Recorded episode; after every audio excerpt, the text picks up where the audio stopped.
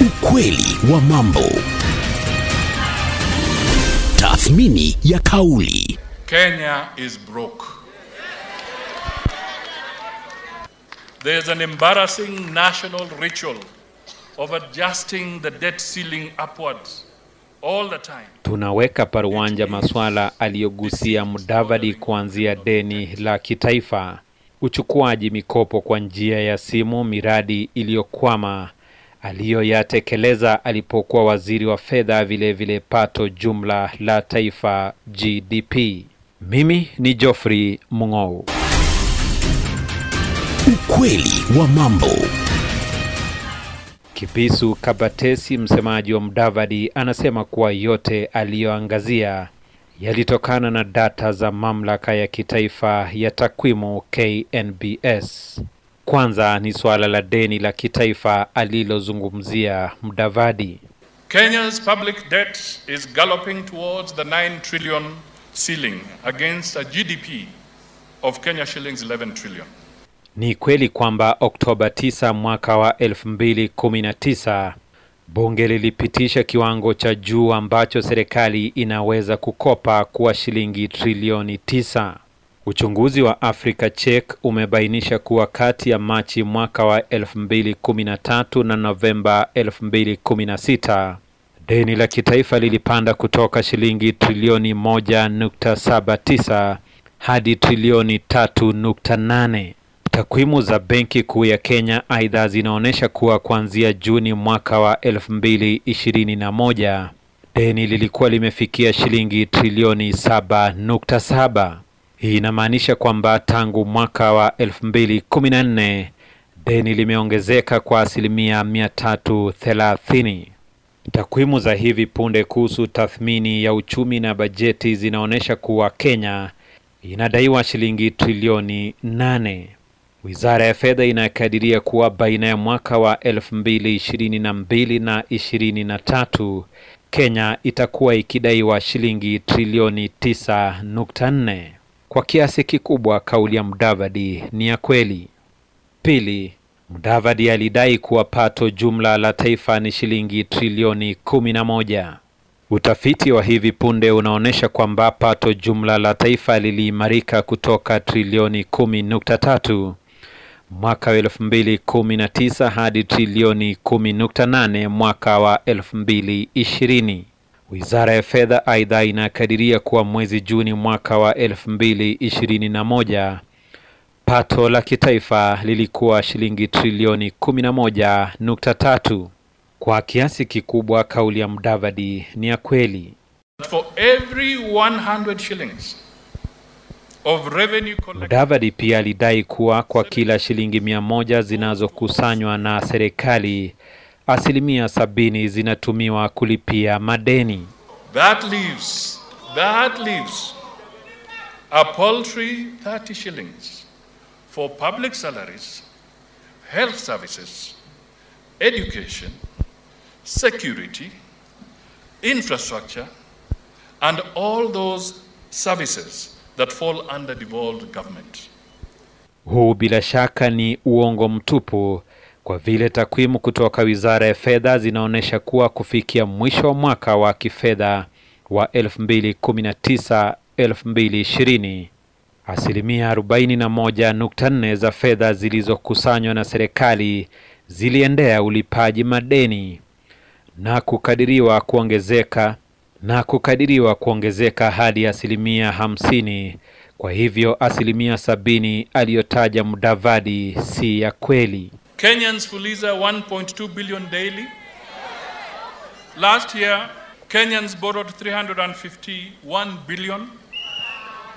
Now every other Kenyan is a fugitive with from Fuliza. Kwa hivyo tusidanganyane, kwa ground ni kubaya.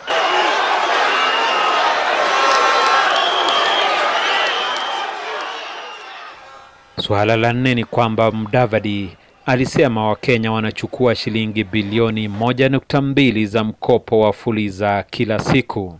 Kwa mjibu wa ripoti kutoka Safaricom kati ya Aprili na Septemba mwaka wa 2021, Wakenya walifuliza shilingi bilioni 242 sawa na shilingi bilioni 1.33 kila siku.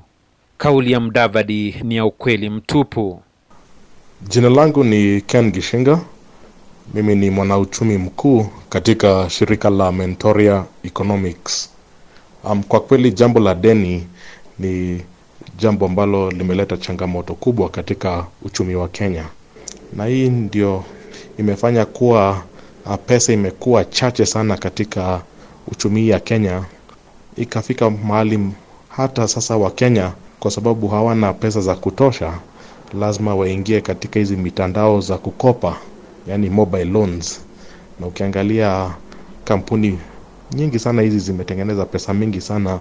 Ukiangalia kampuni kama hii ya, fuli, ya kufanya fuliza uh, kwa kweli inatengeneza bilioni uh, moja nukta mbili katika kila siku kwa kutoka kwa Wakenya. So ni lazima sisi tuwahimize ambao wana wale ambao wanaangalia uchumi wa Kenya kupunguza deni la nchi ili pato ya nchi isikuwe inaenda sana sana kulipa deni, lakini ikuwe inakaa hapa nchini kuhudumia mahitaji ya Wakenya.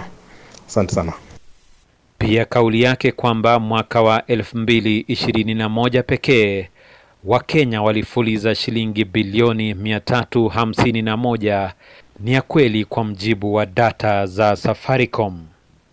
Sita, Mudavadi alidai kwamba ndiye alianzisha mamlaka ya ukusanyaji kodi KRA.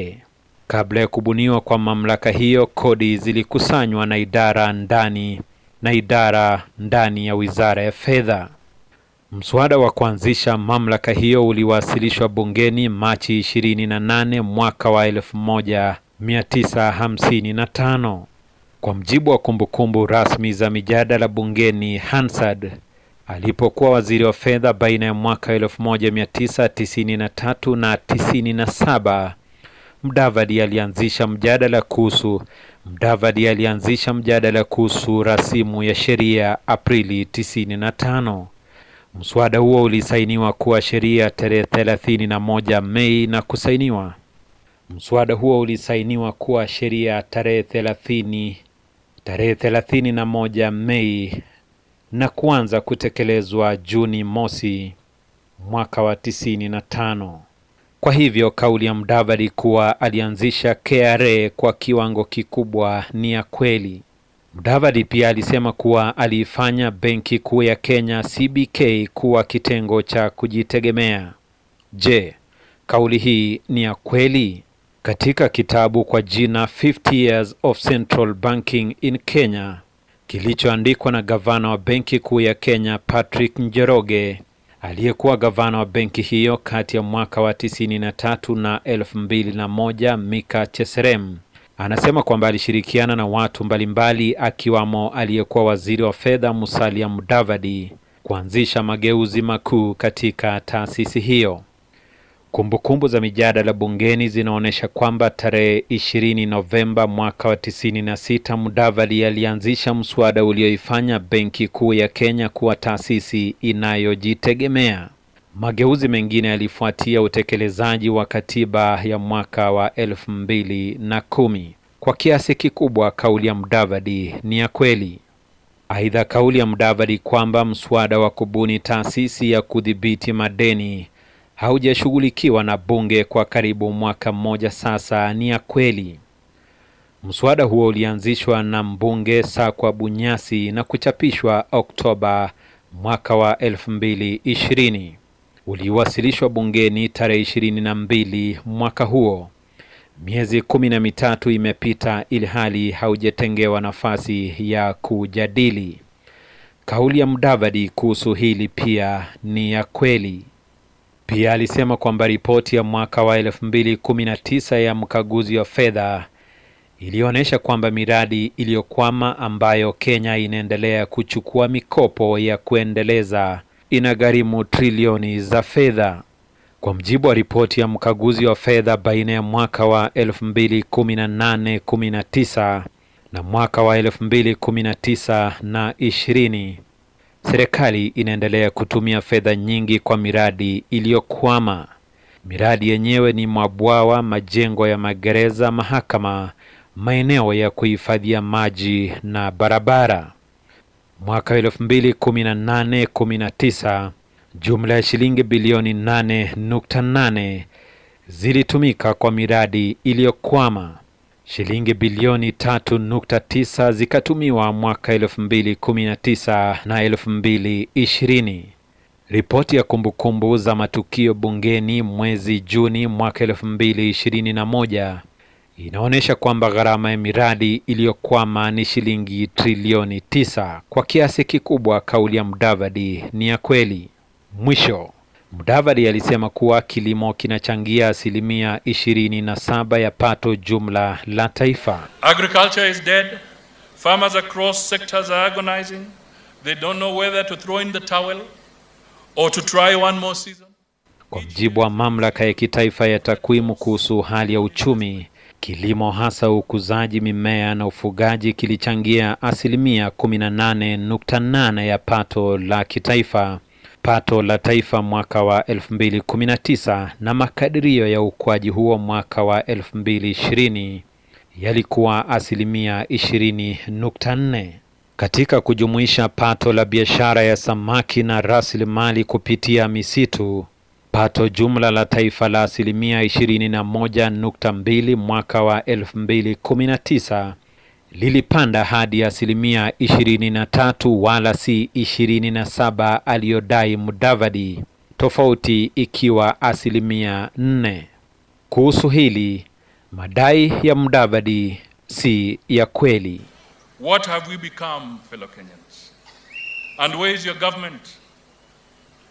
When all this is happening, where are the handshake partners?